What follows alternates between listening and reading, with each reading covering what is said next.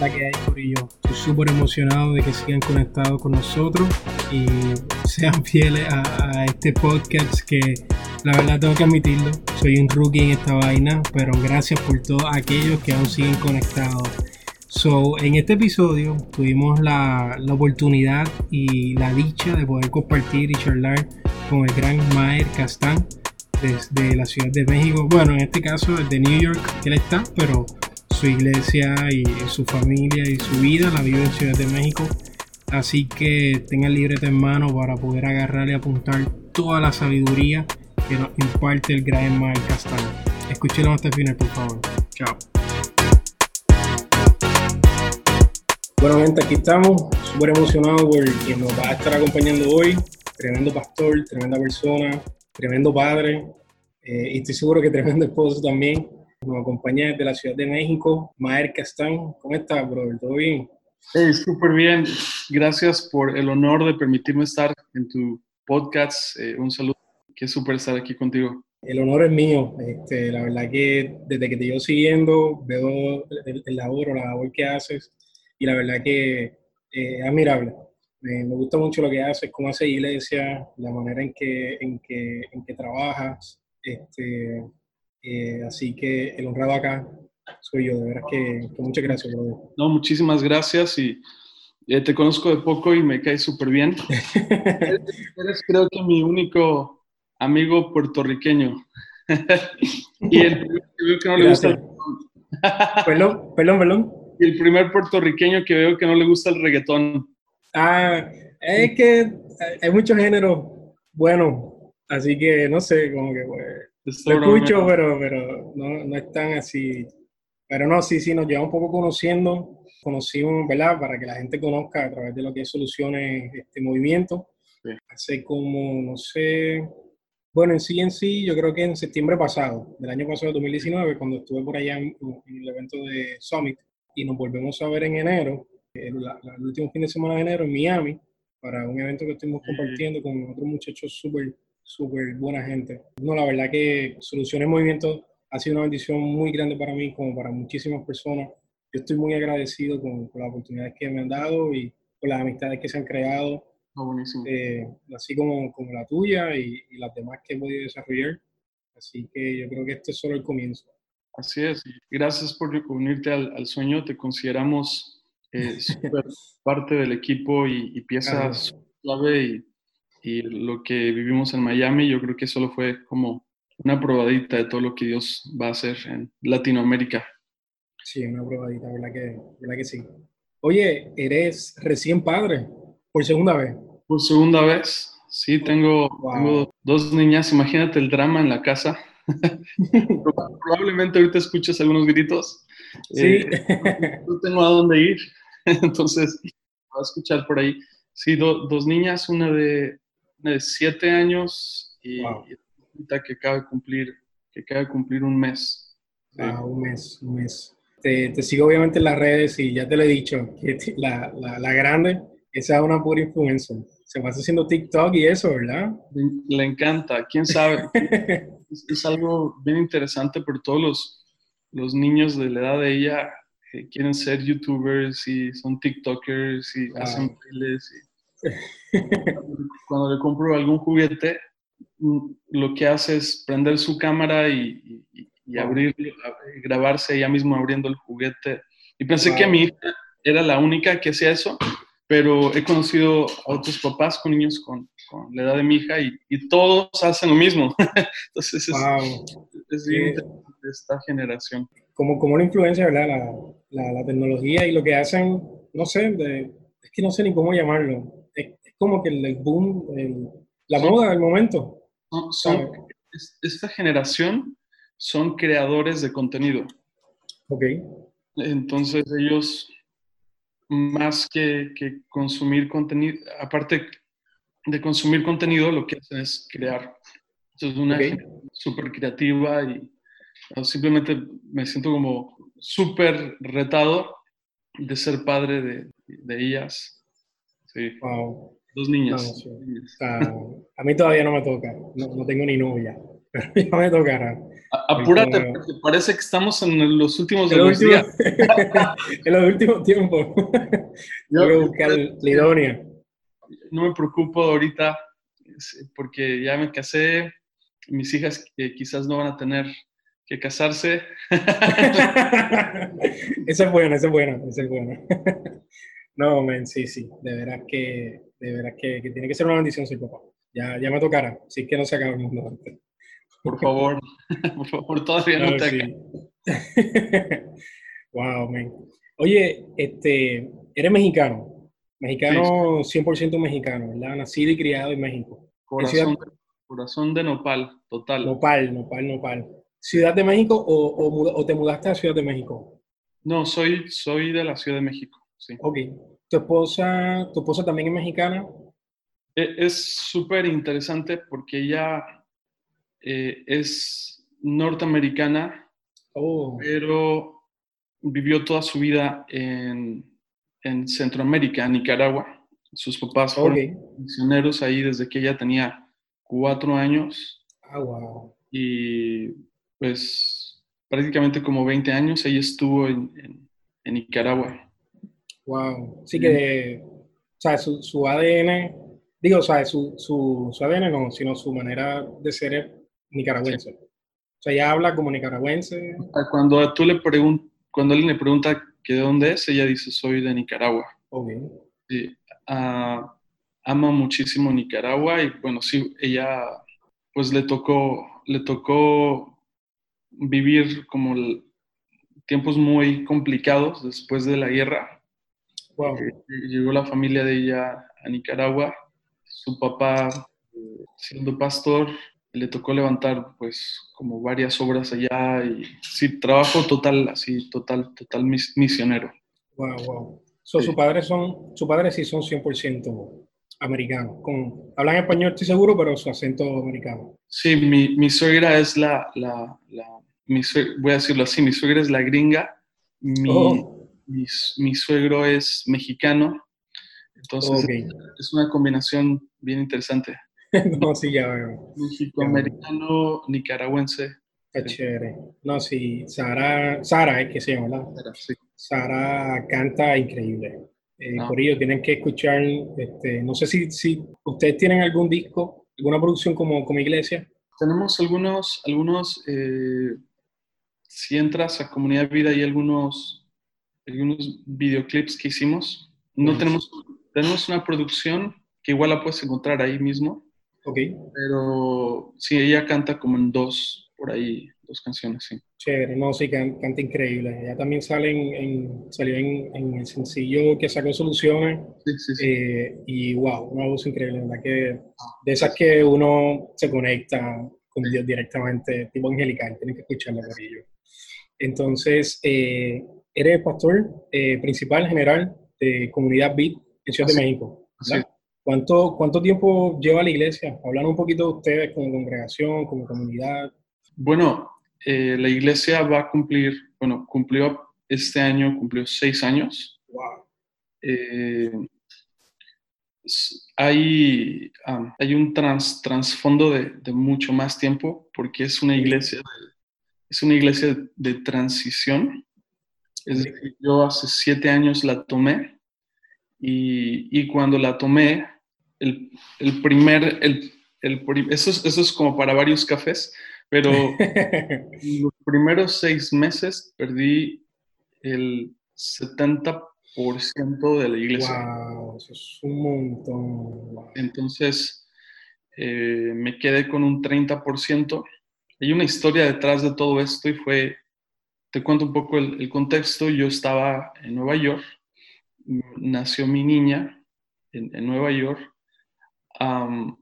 fuimos a México para presentar a la niña a la iglesia de mis papás y ese día mi papá me entrega, la, me entrega el micrófono frente a toda la iglesia diciéndoles que yo sería el pastor, ¿no? Te puedes imaginar eso. Por eso, eso fue sin planear, tú no lo sabías. No, esto Pura revelación del espíritu. Sí, no, imagínate, venía yo, había, un, había una, como que sabía, pero no, no, no así, no de esa manera. había, pues, mi papá estaba pasando por un proceso muy, muy duro. Okay. Y me tocó, eh, pues, en esos primeros seis meses, recibir cada semana prácticamente eh, cartas y despedidas de miembros de la iglesia. Entonces estábamos en una situación bien crítica, que en esos, en esos primeros seis meses lo que, lo que hicimos fue prácticamente casi, casi perdimos la, casi perdimos la, la iglesia. Entonces eh, hablé con mi esposa y le dije, bueno, vamos a hacerlo solo por, por honor, vamos a echarle la mano seis meses y después nos regresamos a, Estados Unidos y... y los planes. Sí, sucede que, que, ella siempre ha querido estar cerca de su familia y yo sabía que, pues, que iba a estar de acuerdo. Pasaron los seis meses, estábamos mal en todos los sentidos, en, todo, en todos los sentidos estábamos mal. Y fui, fui, con ella y le dije, oye, ah, pues ya, se acabó la onda, eh, regresémonos. Y son esas pláticas que a veces tienes con, con Dios donde algunos podrían decir, Dios, mira, si el cielo es azul, significa que no voy a trabajar, ¿no? Pues, yo fui con ella y, sabía que ella me iba a decir 100%, el cielo es azul. O sea, ella me iba a decir, vamos a regresarnos, pero su respuesta fue, vamos a continuar. O sea, la escena era complicada, complicada, complicada, no te imaginas. Vamos a continuar, así que tenemos seis meses para hicimos una pequeña campaña, me acuerdo, que se llamaba Espera lo Nuevo y, y, nos, y nos mudamos, cambiamos nombre, nos cambiamos de locación y, y fue como un, un, reinicio. Entonces es como la, la, la historia en, a grandes rasgos, ¿no? Wow, no, está, está, chévere. Yo creo que sí, hace falta un par de café para escuchar eso y aprender, apuntar, apuntar. Wow. So, seis años y de esa heredad de tus papás, prácticamente, la cual pasó una transición y te se reinventaron. Sí, con un remanente del 30%. Entonces, de ahí empezamos, sí, prácticamente fue iniciar. Wow. Y hoy en día, sea, por lo que veo, sea, tiene una iglesia hermosísima. Yo estoy loco por visitarla. Eh, de hecho, te he contado, ¿sabes? Si ahora voy a, allá, digo, no sé, con todo, todo lo que está pasando, pero si voy para Ciudad de México en, junio, en julio, sería un, sería un honor poder visitar. Bro, eh, tienes tu casa. Bienvenido. Unos, unos, tacos campechanos. Unos tacos. Uy, rico. So, no, sí, sí. Lo que hacen, veo que trabajan mucho con la comunidad, con los sectores que no son tan favorecidos. Y la verdad que... Sí, eso fue algo que, que, que determinamos nosotros no, no dejar. Eh, Ya que mi papá lleva casi 40 años haciendo trabajo en las montañas. De hecho, yo nací en la Ciudad de México, pero crecí en un pueblo cerca de las montañas, ocho años viviendo en, se llama Tehuacán, Puebla. Ahora, ya, ahora ya es una ciudad, pero cuando vivía yo ahí era un, era un pueblito. pueblito. Y entonces eh, hemos determinado como seguir haciendo esa labor y honrando ese trabajo y es algo que, que no queremos como, como perder. Nice, eso, eso, eso está chévere. Sí. So, so pastorea hace seis, seis, años, seis, siete años, o, o trabajabas desde antes? Pues desde pequeño, o sea. Típico eh, hijo de pastor. sí, sí, haciendo, o, haciendo o, o predicador o músico. ¿Cómo es eso? Yo no soy hijo de pastor. De todo, o sea. de todo. la batería, llegué a cantar, eh, líder de jóvenes, um, líder de panderistas, de todo. De panderistas. Eso es bien típico por lo que he visto. Yo, yo obviamente no, no soy hijo de pastor, pero he visto Juan de Montreal que se deleita en, en, explicar esas cosas y mis amigos de pastores, eh, fue un poquito cómico.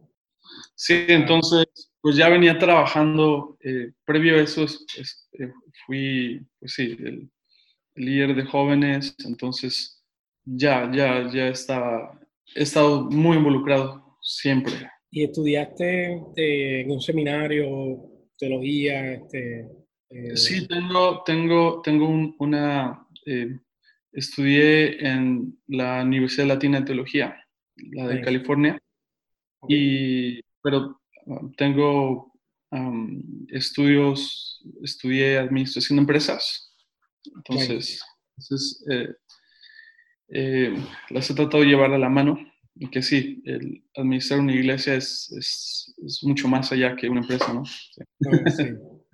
No, pero está, buena la combinación. Eh, yo he visto que hay mucho pastor, mucho líder, ministro, como lo quieran llamar, que o no estudian, o no acá, o estudian teología, ¿verdad? O no sé, algún curso ministerial. Y, y, a veces no se preparan en otras áreas, que son no, estaba, leyendo una, una, una, un artículo que decía que eh, todos los todas las vocaciones para ejercer su vocación necesitan estar como actualizados. ¿no? Eh, si un médico no se actualiza, no puede ejercer su vocación. Un, un abogado, un maestro, porque el mundo está cambiando. Constantemente. Salió el, el, dato que pastores, solamente hay como un 30% que se actualiza. Entonces, no, lo digo, no lo digo en el sentido de que yo esté súper actualizado, sino que interesante que, que me ha tocado mucho en, Estados Unidos, eh, siendo específico, que entra, entras a un lugar y es como, a una iglesia y es como si entraras a, a los años 80, ¿no? Y súper buena, super buena onda la intención de hacer iglesia y, honro todas las expresiones de iglesia que hay, pero sin duda si hay una, se ve una desconexión total de lo que está pasando afuera no se ha tomado como el tiempo para entender o estudiar, actualizarse en el sentido de cómo el mundo está como corriendo aceleradamente. Yo creo que es muy importante, o sea, en mi caso yo soy ingeniero, amo la iglesia, trabajo en mi iglesia, ¿sabes? Amo lo que hace la iglesia en general, pero en profesión eh, soy ingeniero. Y a nosotros nos exigen, o sea, hay una junta, hay una junta de, de, como en otras profesiones, como médico, dentista, no sé, arquitecto, nos exigen estar constantemente tomando unas clases durante el año para acumular una hora y al final nos dan otra vez el ponche, digamos, de, de que puedo seguir, digamos, firmando planos, para ponerlo así de sencillo. Entonces, yo sé que está complicado y eso sería un tema súper largo, tener como una jurisdicción de pastores mundial para que lo obliguen a estudiar, eso es una locura. La verdad, ahora mismo yo no veo eso, pero yo creo que como que contra, o sea, el Espíritu Santo está con nosotros, eh, Jesús está en nosotros, y yo creo que eh, no, no está de más dejarnos, dejarnos influenciar. O sea, eh, pero tarde o temprano, tarde o temprano el, lo que está sucediendo te va a obligar a cambiar. ahora lo estamos viendo. ¿Cuántos factores que eh, eh, podría tecnología en cierta manera eh, ahora están como, oye, enséñame a usar Zoom o enséñame a, enséñame a hacer una transmisión eh, tarde o temprano, si, si tú no cambias, la vida te va a obligar a cambiar. Y si no estamos listos para, para cambiar, no estamos listos para liderar, ¿no? Dice Greg Rochelle. Entonces, es parte de, es parte de eh, estar en constante, constante, constante, cambio y dispuesto a, a, cambiar. Si está dispuesto a cambiar, eh, va a costar, va a provocar heridas grandes. Y no, en verdad no, es que quiero asustar a nadie, pero eh, si la gente no se siente cómoda en el lugar, se va a ir a un lugar que se sienta cómodo. Sí. Si ven lo, lo si estás llevando, usando un mecanismo de como lo usaban hace 5 o 10 años atrás, va a quedarte con lo que son viejitos. Y la muerte es real. Va a llegar un momento que se van a morir. So, hay que cambiar. Y me tocó hace unos años atrás un pastor, él casó, casó a mis suegros y de alguna manera pues tuve el contacto con él, él ya, pues, ya, ya no está aquí en la tierra, ya, pero sí, como, como unos cinco o seis años atrás me invitó a, a su iglesia a predicar.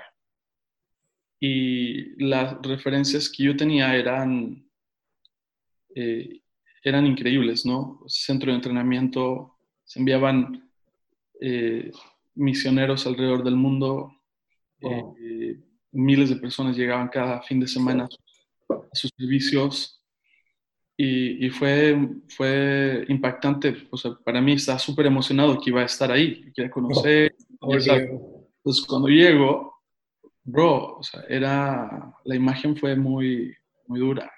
De ver cinco, siete viejitos ahí. Entonces, uh, tú, tú, mismo, tú mismo lo, lo has dicho, ¿no?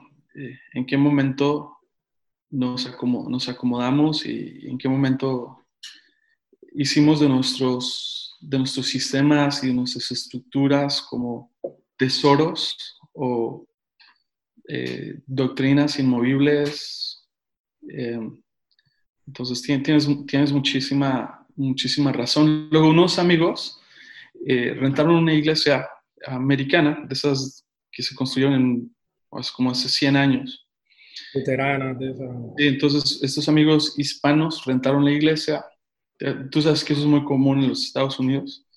Sí. y bueno, llegaron el primer domingo y los niños corriendo por las bancas y, y sale una viejita ahí, ¿no? Que apenas si podía caminar. Una viejita con lágrimas en los ojos se acerca al papá de los niños y les dice, hace 20 años que no había visto a un niño correr por, por, por la iglesia. Qué loco, ¿no? No, está, yo creo que es, es un reto para esta generación de nosotros que, que ahora mismo ¿verdad? Estamos saliendo, estamos trabajando y a veces es un poco, es un poco duro eh, por lo que veo aquí en mi país y lo que he visto en otros lugares. Maybe quizás, eh, obviamente no puedo hablar de otros lugares, quizás la historia es distinta, pero por lo menos en mi país, yo creo que pasa en todos lugares, cuando algo nuevo se quiere levantar, algo distinto, hay, hay un poco de resistencia, hay un poco de, de, aguante, porque no entienden, eh, no se asimilan, y, a veces las personas quizás un poco más adultas, y quizás ni adultos, quizás gente joven, eh, piensan que se, se, le está quitando el honor, se le está quitando el respeto por lo que hicieron nuestros antepasados, nuestros ancestros. Pero yo personalmente, y estoy seguro que muchas personas se asimilan, no, no, no, es, no, es, no es falta de respeto, no, no es deshonrarlo, al contrario, se honra el pasado, se honra por los hombros que nos estamos parando. Pero, sea, tenemos que anhelar el futuro, tenemos que estar desesperados por el futuro, y hay que, hay que entender que las cosas cambian. A mí me encanta Romanos 12.2 por eso mismo, o sea, te, te, dice como que, oye, mantente un constante, o sea, mantén tu mente en una constante transformación de, de tu entendimiento, lo que está a tu alrededor, lo que está pasando, este, para que entonces puedas ver que la voluntad de Dios es buena, agradable y perfecta, ¿sabes? Y los cambios no son malos, los cambios no son negativos. So, yo creo que... E, es, es, o sea, tú lo has dicho, es eh, tenemos que honrar el pasado y la gente no, no, no, es que no quiera cambiar, sino no es que no es que no quiere el cambio, sino que no les gusta cómo los quieres cambiar. Entonces, hay que saber, eh, podemos tener víctimas del cambio o creadores de cambio. Y siempre que hay cambios, por naturaleza, el humano nos sentimos amenazados, ¿no? Como que sentimos que nos están sacando de nuestra base. Y tú mismo lo has dicho, creo que se hace con honra. Y la única manera de poder, de tener creadores del cambio en lugar de víctimas del cambio, es como dejándoles participar, el poder escuchar, porque al final creo que necesitamos de la dirección nosotros eh, o la nueva generación puede traer la, la fuerza, eh, pero necesitamos la dirección de, de la generación pasada. Eh, entonces creo que esa es la parte en la que quizás generaciones mayores mm, se resisten al cambio, porque venimos o hay una tendencia de patear o, o tan solo cuando alguien no entiende alguna aplicación en internet o algún eh, y nosotros les, les, decimos, es que es bien fácil, ¿no? O sea, como se sienten como, como, sí, sí. como tontos. Entonces, pero si, si, si honraras un poco, te sentarías y, explicarías a detalle. Eh, entonces, creo que es eso, no, no es que no quieran el cambio, sino que no quieren cómo los estás cambiando. Es un problema de comunicación. Eh, sí. No, sí, ahora que te dices eso, me acuerdo a, mi primer mentor cuando comencé a, a, trabajar como ingeniero, tremendo tipo. Sí. Pero recuerdo muy bien que cuando estábamos haciendo cosas, el tipo es un duro en ingeniería, ha hecho muchísimos proyectos muy importantes aquí en Puerto Rico. Pero recuerdo, ahora que tú mencionas eso, a veces cuando me estaba introduciendo en algo, y, ¿verdad? Para no entrar a fondo y no desviarnos mucho el tema, él, él, él me estaba introduciendo en X o Y tema. La cuestión es que decía, no, no, pero es que eso tú lo puedes hacer así. Y mira, Georgie, no me vengas a decir bruto, finalmente. Este, y yo, no, no, no, eso, no, eso, es que esta manera es más fácil. Y mira, yo solo, entonces me dice como que, oye, yo sé que tú eres más joven, pero no significa que me tengas que faltar respeto. Él me lo decía riendo, riéndose, pero estoy seguro que bien dentro de él eh, había una pullita o algo, o le molestaba de veras, y, y lo transmitía sin forma de chiste. Pero yo creo que sí, tengo un buen punto que no, no, lo había como que notado y recordé eso. Yo creo que, yo creo que entonces esto es un balance.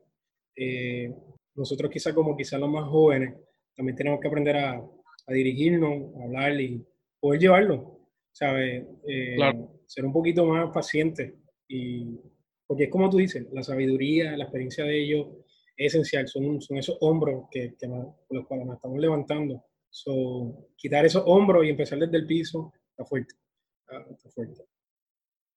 Ese es, el, ese es el reto de, de, conectar una generación con la otra, ¿no? Eh, a, a, nosotros que nos tocó transicionar, sí. eh, qué duro es eso.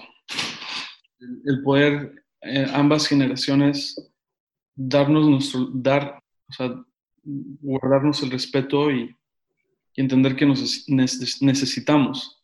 Y, es, y, y, siempre tengo la escena del, del, de los bueyes que están arando la tierra y el yugo que, que lleva un buey con el otro.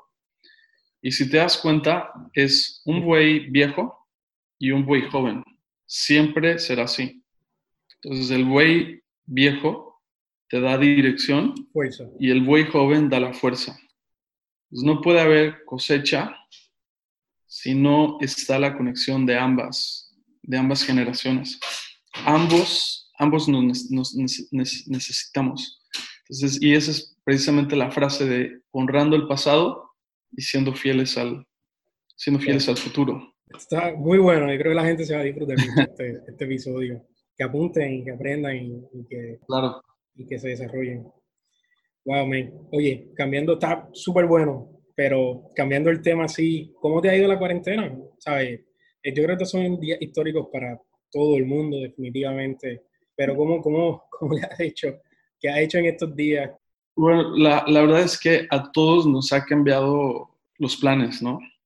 Yo, yo debería estar ya en México, pero ayer precisamente salió un comunicado del gobierno de Estados Unidos que dice que no va a expedir wow. pasaportes. Entonces, mi niña que acaba de nacer oh, no tiene pasaporte. Entonces, no podemos regresar y estamos como, pues sí, encerrados.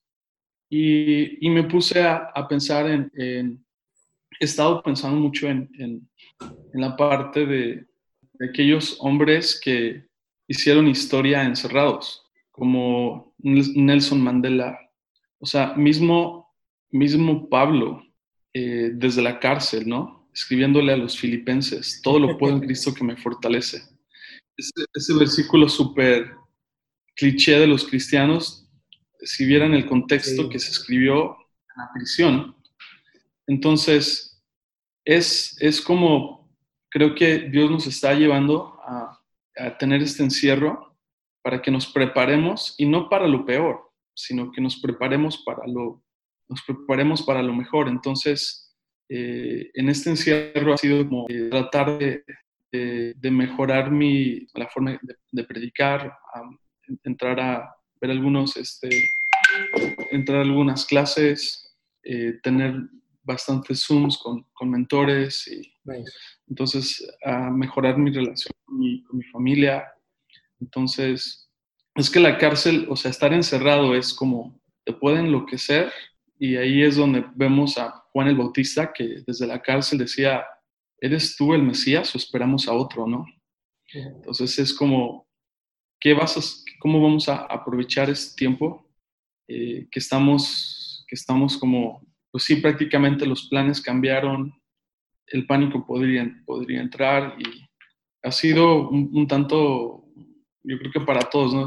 El, el estar fuera de base, que no, tu rutina se fue interrumpida, tus, todo lo que tenías proyectado para este año, por ejemplo, con soluciones eran, era una proyección gruesa de este año, ¿no? Y así como todo, o sea, ese, ese, Dios dice, no, no, no, es, no es mi, no, no, es lo que va a pasar. Entonces, he tratado de, mantenerme, la verdad es que no he hecho ejercicio, veo, veo muchos que están haciendo ejercicio, he tratado más que nada de estar como en meditación, tratando de escribir.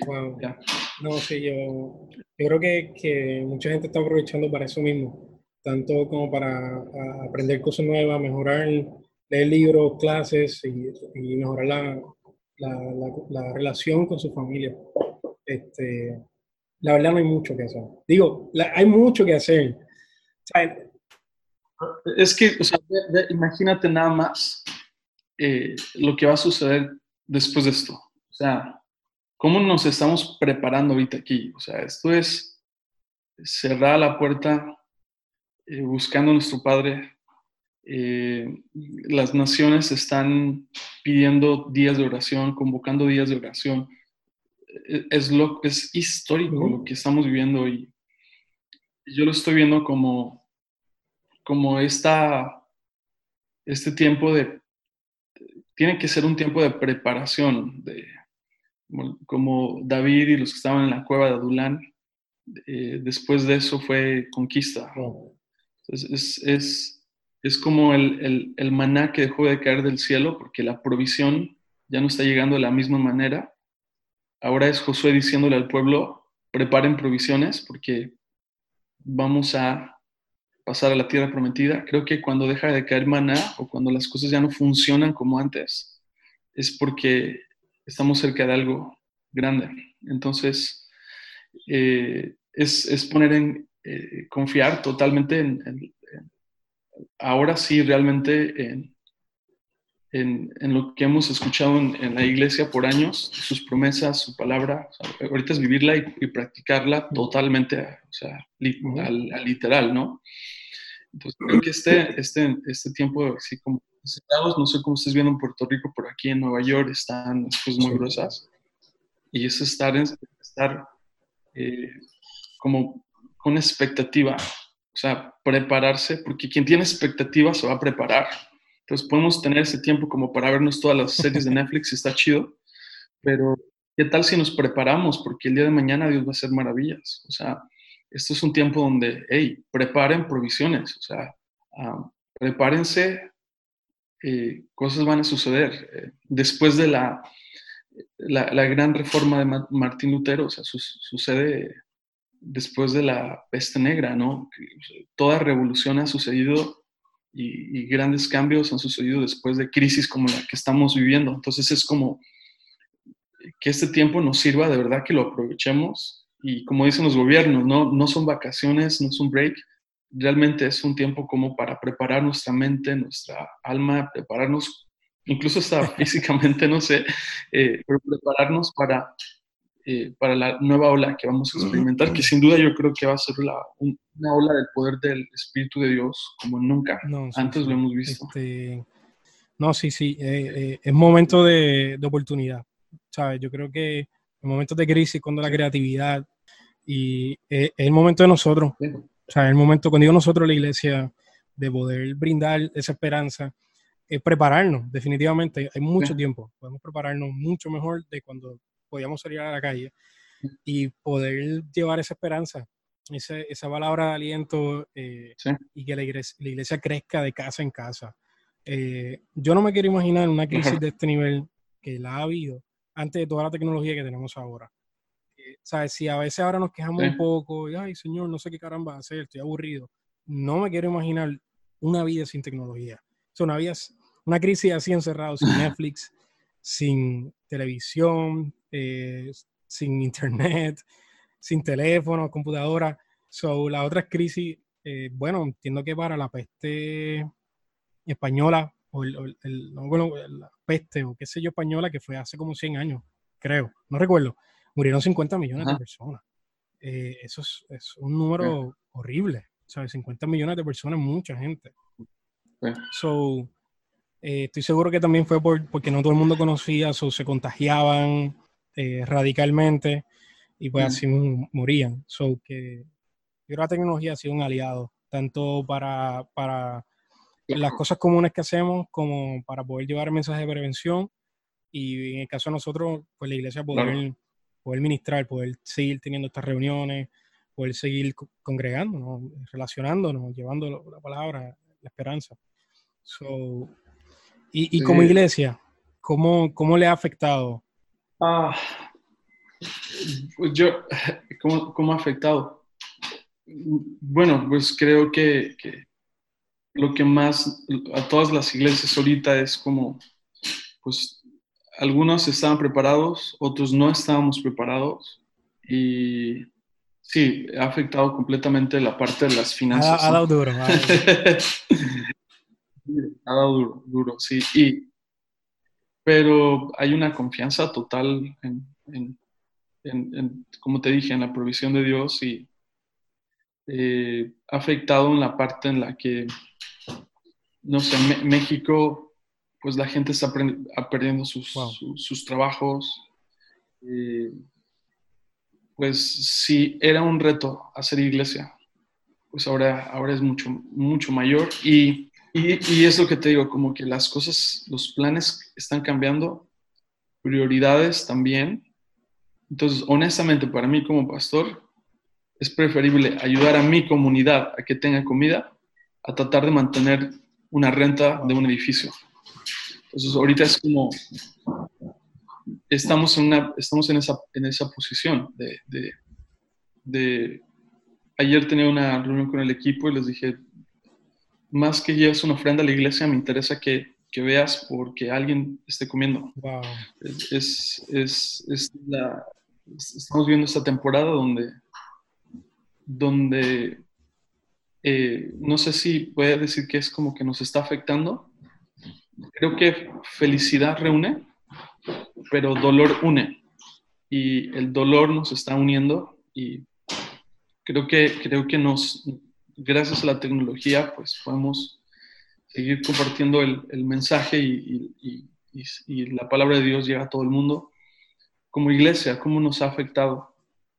No puedo verlo como, si lo veo materialmente, pues sí, hablaríamos de, de, las finanzas. y la parte de, la comunidad, esa es la, la que más ha sido afectada. No, es lo mismo hacer, una, hacer iglesia en, línea, tener la comunión los unos con los otros.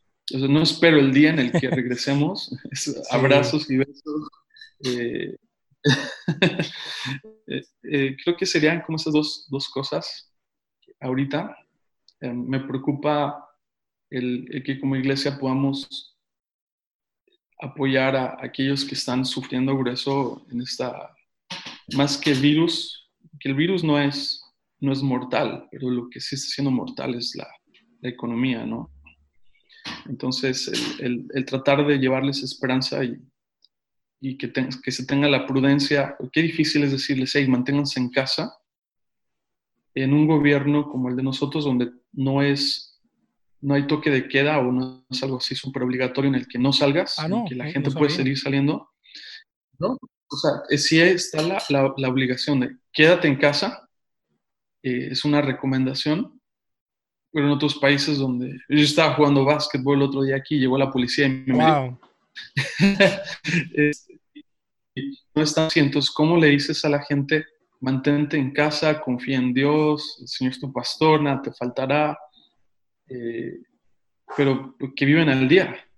Eso es lo difícil ahorita y, creo que estamos como, estamos haciendo iglesia de una manera donde el glamour, o sea, no importa. Ahorita es hacer iglesia con celulares, Ciertamente. transmitir con celulares. Eh, oye, las, las prioridades han, han cambiado han cambiado por completo. Entonces, eh, sí, estamos en esos tiempos donde la iglesia regresa a las casas y también la iglesia empieza a ayudar a, aquellos que no tienen. me, encantó lo que dijiste y, ver cómo como líder decirle a tu grupo de, de, líderes como que eh, chévere, la ofrenda es chévere, pero mejor, ¿sabes? Si alguien necesita comer, pues que, que sea administrada de, de, esa manera, la verdad que wow, eso es muy, muy inspirador, muy, no aprende mucho. Eh, te, te, te, honro, te felicito. Este, wow. Y antes, antes de que pasara, obviamente, todo, esto del, del, corona, que tenemos nuestras reuniones, ¿verdad? Ya sean los domingos, los sábados, entre, semana, en, entre semanas. Eh, ¿cómo, ¿cómo, es la cultura eh, allí en Ciudad de México? No sé si nos puede hablar un poco de, de cómo, cómo es el ambiente, que, cómo tú la puedes definir. Eh, no sé si me explique bien. ¿Cómo, cómo la puedes definir la cultura allá? el, mexicano es súper chambeador, decimos nosotros. Es, el mexicano no se raja. Es, es frentero. Ahora mismo no le tiene miedo a nada. Eh, el mexicano, cuando hemos tenido crisis, por ejemplo, hace en el 2017 con el terremoto, México se unió eso fue impresionante. El mexicano es, es eh, muy hospitalario. la cultura del mexicano, te, acabo de decir las cosas buenas en las que me siento como orgulloso de ser mexicano. Eh, las cosas que, en las que tenemos como pues sí, como diría, como el reto, es que como México y como muchos otros países de Latinoamérica, fuimos conquistados, o sea, colonizados. Eh, nos colonizados, nos enseñaron a, voy a decirlo así, suena duro, pero a latigazos. Eh, entonces el mexicano, eh, hablando de la parte central al sur, si tú le dices algo, por ejemplo, que lo, o sea, tú, tú invitas a alguien a tu fiesta. el mexicano te va a decir, no te va a decir no. Te va a decir, te va a decir sí, ah, eh, voy a hacer todo lo posible. Nunca te va a decir no. Porque para el mexicano decirte, decirte que no, ellos aprendieron, mexicanos aprendimos a decir siempre sí. Y el decirte, el decirte no es como faltarte al respeto en cierta manera. O, y eso lo hace complicado porque realmente a veces no, no sabes si sí cuentas o no. Y eso, eso hace una dinámica complicada. Por ejemplo, mexicanos de la Ciudad de México con mexicanos del norte no se llevan muy bien, porque el del norte, el del norte es muy, te dice las cosas en la cara es como, no, no voy, no puedo. Entonces el mexicano se siente ofendido. El, del, el de la Ciudad de México se siente ofendido. Entonces tienes, tienes que eh, aprender a entender eh, ese lenguaje en el que el mexicano se siente como víctima, ¿no? Entonces, ese es, es un reto. Eh, ese, es ese, es el reto. Creo que la cultura es, es, es hermosa eh, creo que somos súper chambeadores, súper luchones, pero sí diría que hay algo ¿no? que para mí ha sido como un reto, ha sido eso, el, saber que hay gente que no te va a decir las cosas, o sea, con excepciones, pero en general no te lo van a decir en, la cara. No, sí, un, un reto. Un reto, porque uno cuenta, uno cuenta con los sí y que después no lleguen, está, está, está fuerte que, sí, que te digan sí o no, ¿no? Sí o no. Entonces es como, ok, voy a hacer lo posible, no te van a decir no, le van a dar vuelta al asunto y, luego es más duro porque no los ves y... Está, sí. fuerte.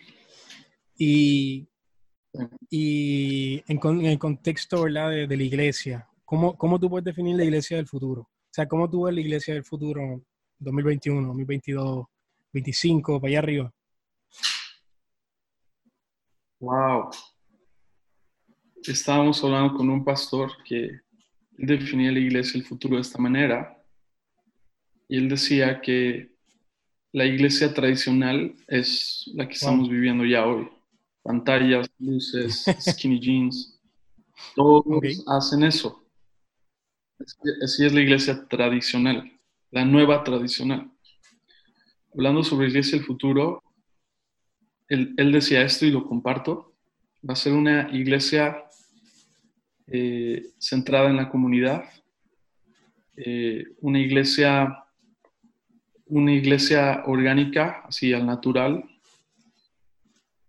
Creo que, la iglesia, la, iglesia del, del, futuro la puedo visualizar, la puedo visualizar ya en cierta manera ahorita. Creo que las cosas, las cosas están, están cambiando tan, estamos siendo forzados al cambio. Y si van a seguir habiendo este tipo de situaciones, pandemias, y, vamos a tener que cambiar totalmente la forma de cómo vamos a, congregarnos, ¿no? O sea, que pongan, países pongan restricciones de decir, no se pueden reunir más en ningún lugar, no se pueden reunir más de tantas personas. Entonces, el modelo de iglesia que hemos conocido multitudinario eh, entonces creo que yo, la, yo veo una iglesia orgánica, una iglesia, eh, una iglesia ah, centrada en la comunidad. veo una, una, una, una iglesia eh, como lo que estamos viendo ahora. creo, que estamos, creo que eso es lo que yo estoy, lo que estoy visualizando para, estoy visualizando en el futuro. Creo que esto que estamos viendo, pantallas, LED, luces, es el nuevo tradicional. No lo había captado así. Qué bueno que, que traímos eso y espero que la gente lo haya agarrado porque está súper bueno. Hay que sacar un clip de estas palabras de ahora. Este, wow, man. Y así con, con, ¿verdad? Con, definiste la cultura en, en, en, tu, en tu ciudad, en tu, ¿verdad? Con cómo sería con los mexicanos. Eh, pero en general yo creo que la sociedad está cambiando. O sea, la sociedad va cambiando, todo, como hablamos hace un momento, todo va cambiando. ¿Cómo, cómo, cómo ustedes le hacen o, o, cómo tú haces o tú, o tú piensas de mantener un buen ritmo ante los cambios que hay? ¿Sabes? No sé si tiene una estrategia o, o, ora al Señor, no sé. Pero no sé si, si puedes hablarnos de eso un poco.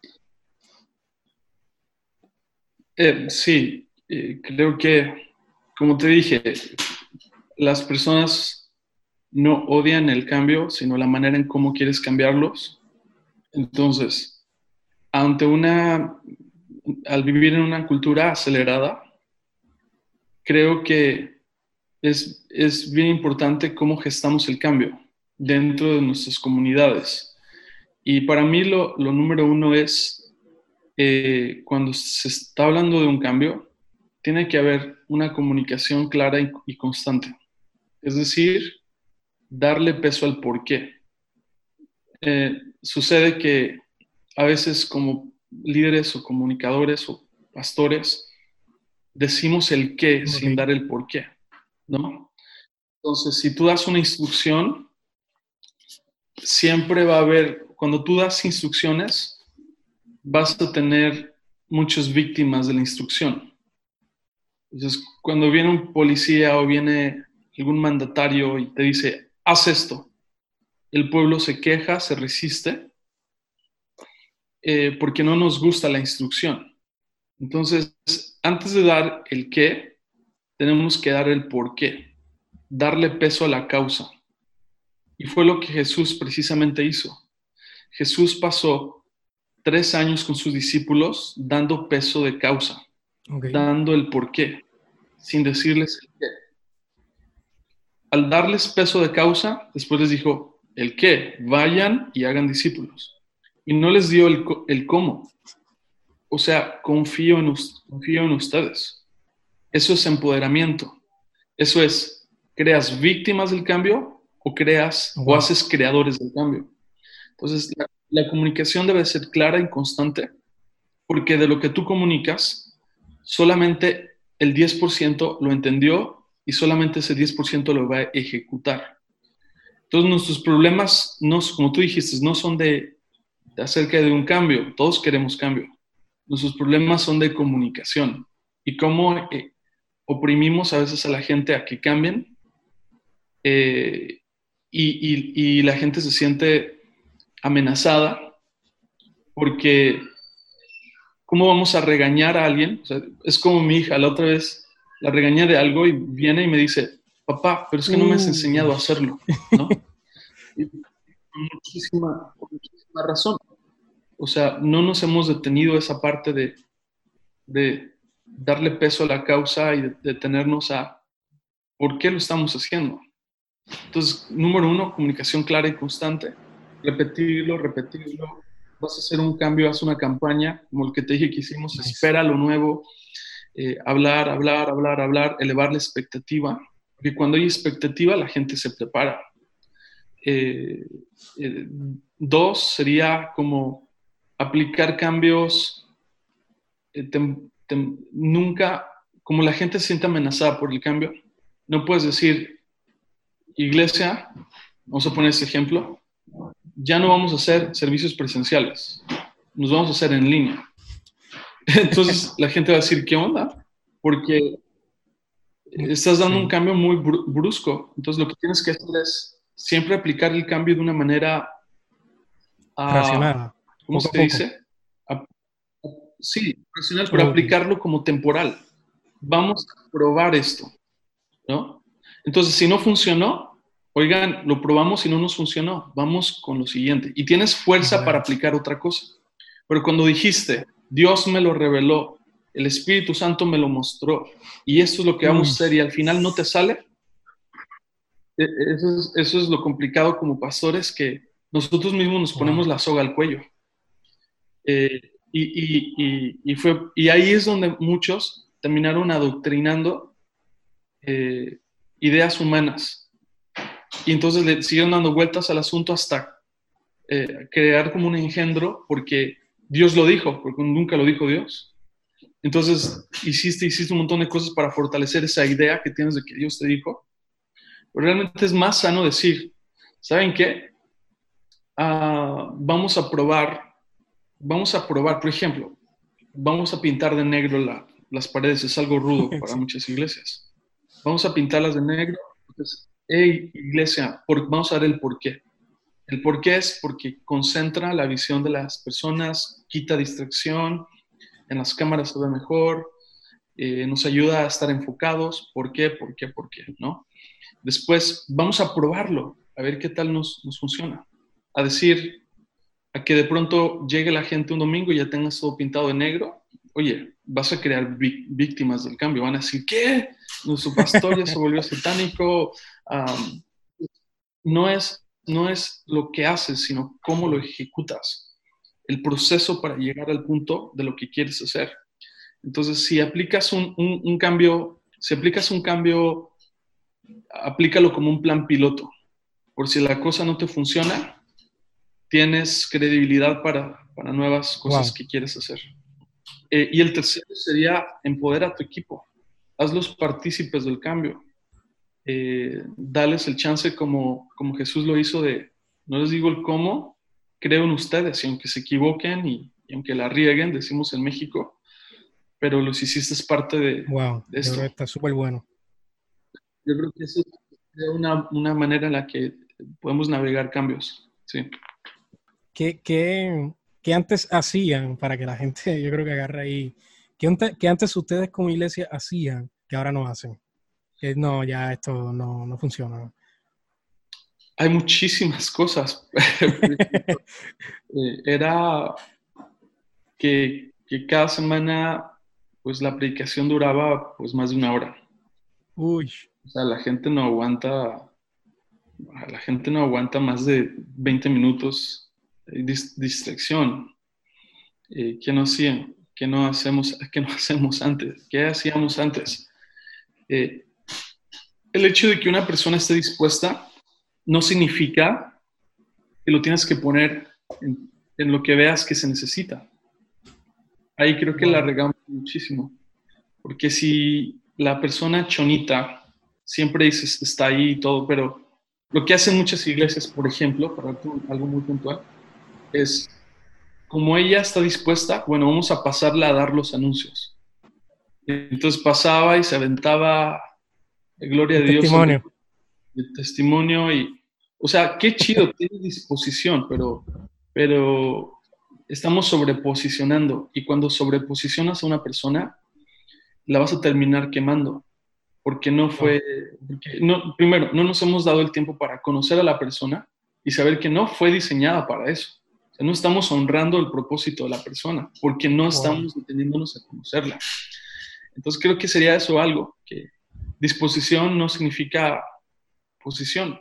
Eh, eso sería una cosa eh, que, no hacemos que antes hacíamos.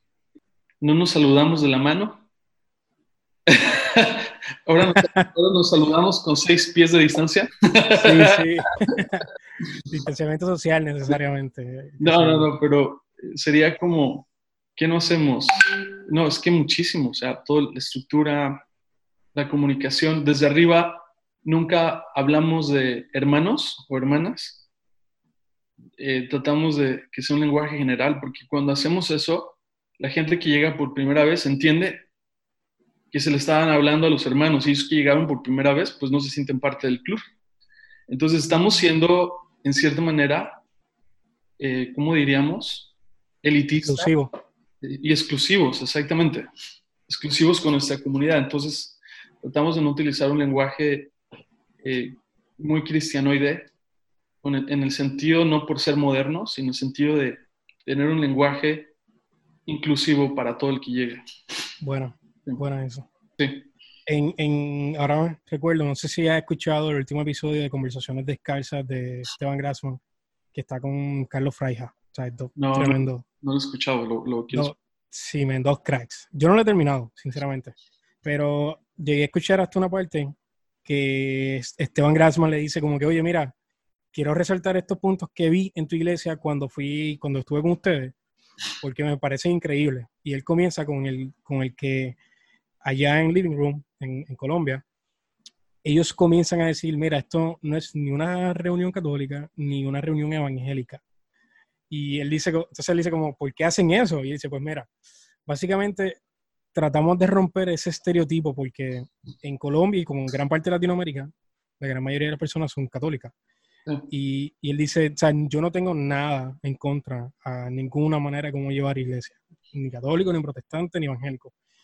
Pero que él dice, si tú estás trayendo gente nueva, que probablemente tiene un background eh, católico, y tú comienzas a tener un lenguaje eclesiástico o como que dices que es una reunión evangélica o, o evangélicos, oye, católico no va a querer ese cambio, como que se va a resistir. So, yo, nosotros desde el comienzo marcamos esa diferencia de que esto no es ni reunión católica ni reunión evangelística. Esto, pues, eh, no recuerdo bien, pero esto es como pues, un momento para una manera de, de, de, compartir y adorar al Señor, pero él hace ese hincapié de cero para, para no, no mezclar dos culturas. No son culturas, la verdad que ahora mismo no viene la palabra a la mente, pero no, no mezclar esta manera de, no sé si se puede decir estereotipo o manera de llevar la vida, para que ellos se resistan. Y, y me parece chévere, está como que tratando de, compararlo con lo, con lo, que estás diciendo de hermanos, de, de la plataforma, y decir, ¿sabes? No, no marcar estas palabras que quizás la gente no se va a hacer sentir parte y, y en vez de sentirse parte de, eh, se aleja. So, yo creo que está bueno, está, muy bueno eso. ¿Qué, qué te dirías eh, a ti mismo, al Maer de, de la vida, eh, con la experiencia que tienes ahora, al Maer de cinco años atrás, maybe para ser preciso, 6, 7 años cuando agarraste la iglesia. Oh, wow. Creo que me diría esto, y es, hablando ministerialmente, sería, el, si no cambias a personas que están dando problemas, el problema no son ellos, el problema eres tú. Wow. Eh, creo que eso fue lo que más me costó y lo que más necesité de alguien que me impulsara. Eh, fui muy débil a cuidar la cultura que estábamos creando y entonces busqué siempre como la aprobación de las personas. Entonces, eh, cuando estás buscando aprobación va a ser muy difícil siempre tener confrontación, porque no quieres confrontar porque no quieres escuchar nada acerca de tu liderazgo que está siendo mal ejecutado. Entonces, creo que le diría otra cosa, creo que críticas son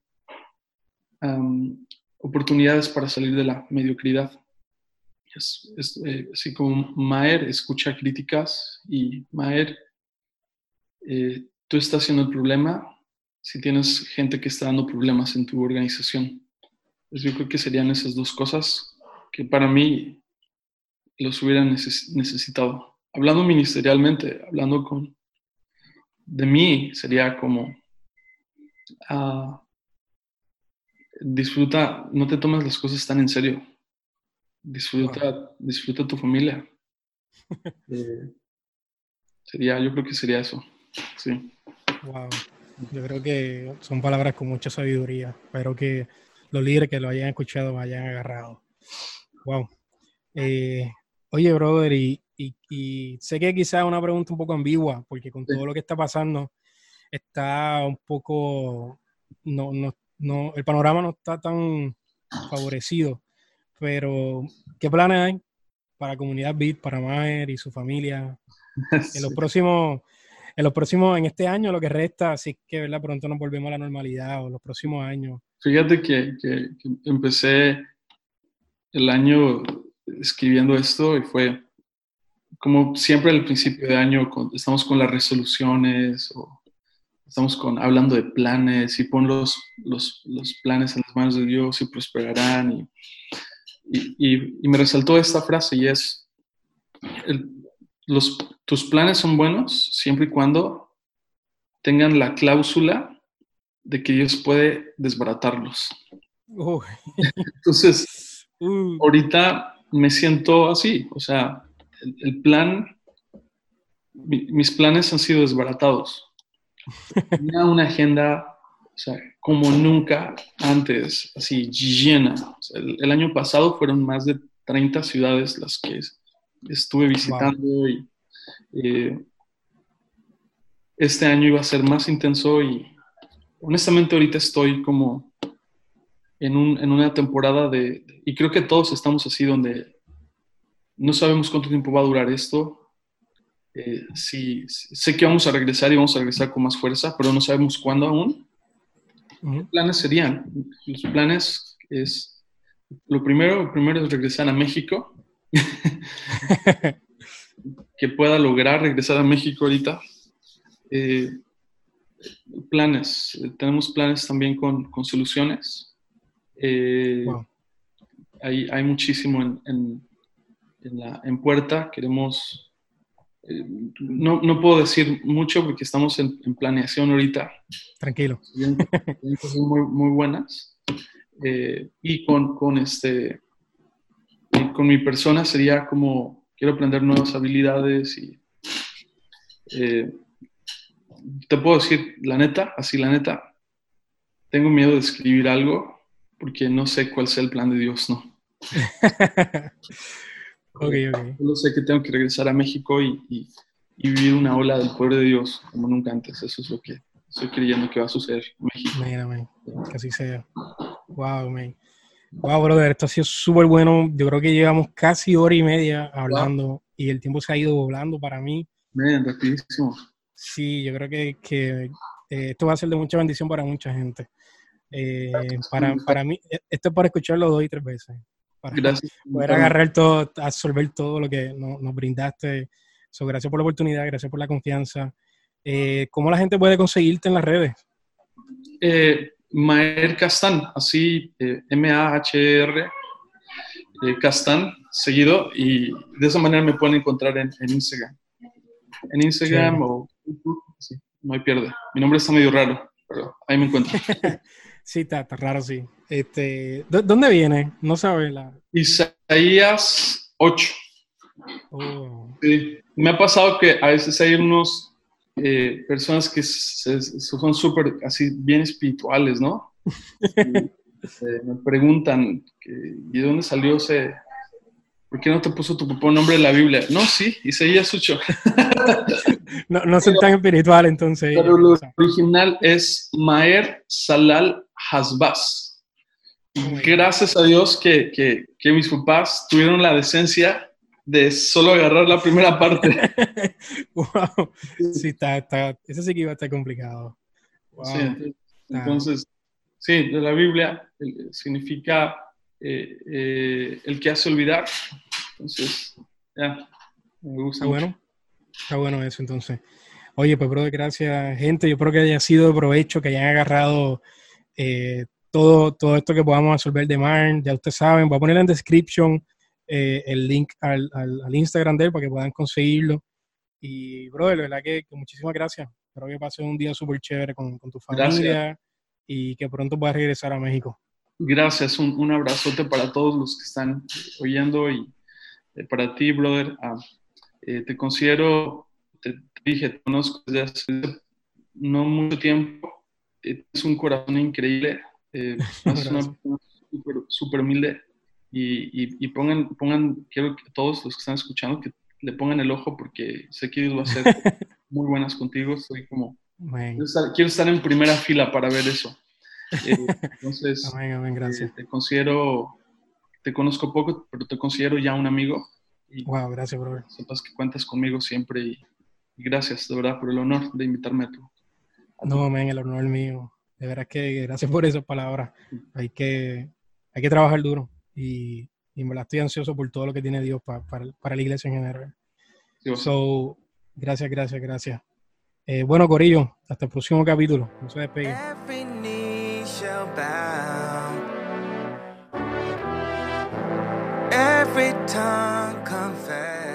Bueno, gente, gracias por habernos acompañado. Si te gustó este podcast, por favor, dale share, compártelo con alguien. También te pido que por favor le des un rating. Y también te pido que si desean acompañarse en mis redes sociales, me puedes conseguir en Instagram como The George Valentine. Eh, voy a escribirlo en description. Así que hasta la próxima corrida.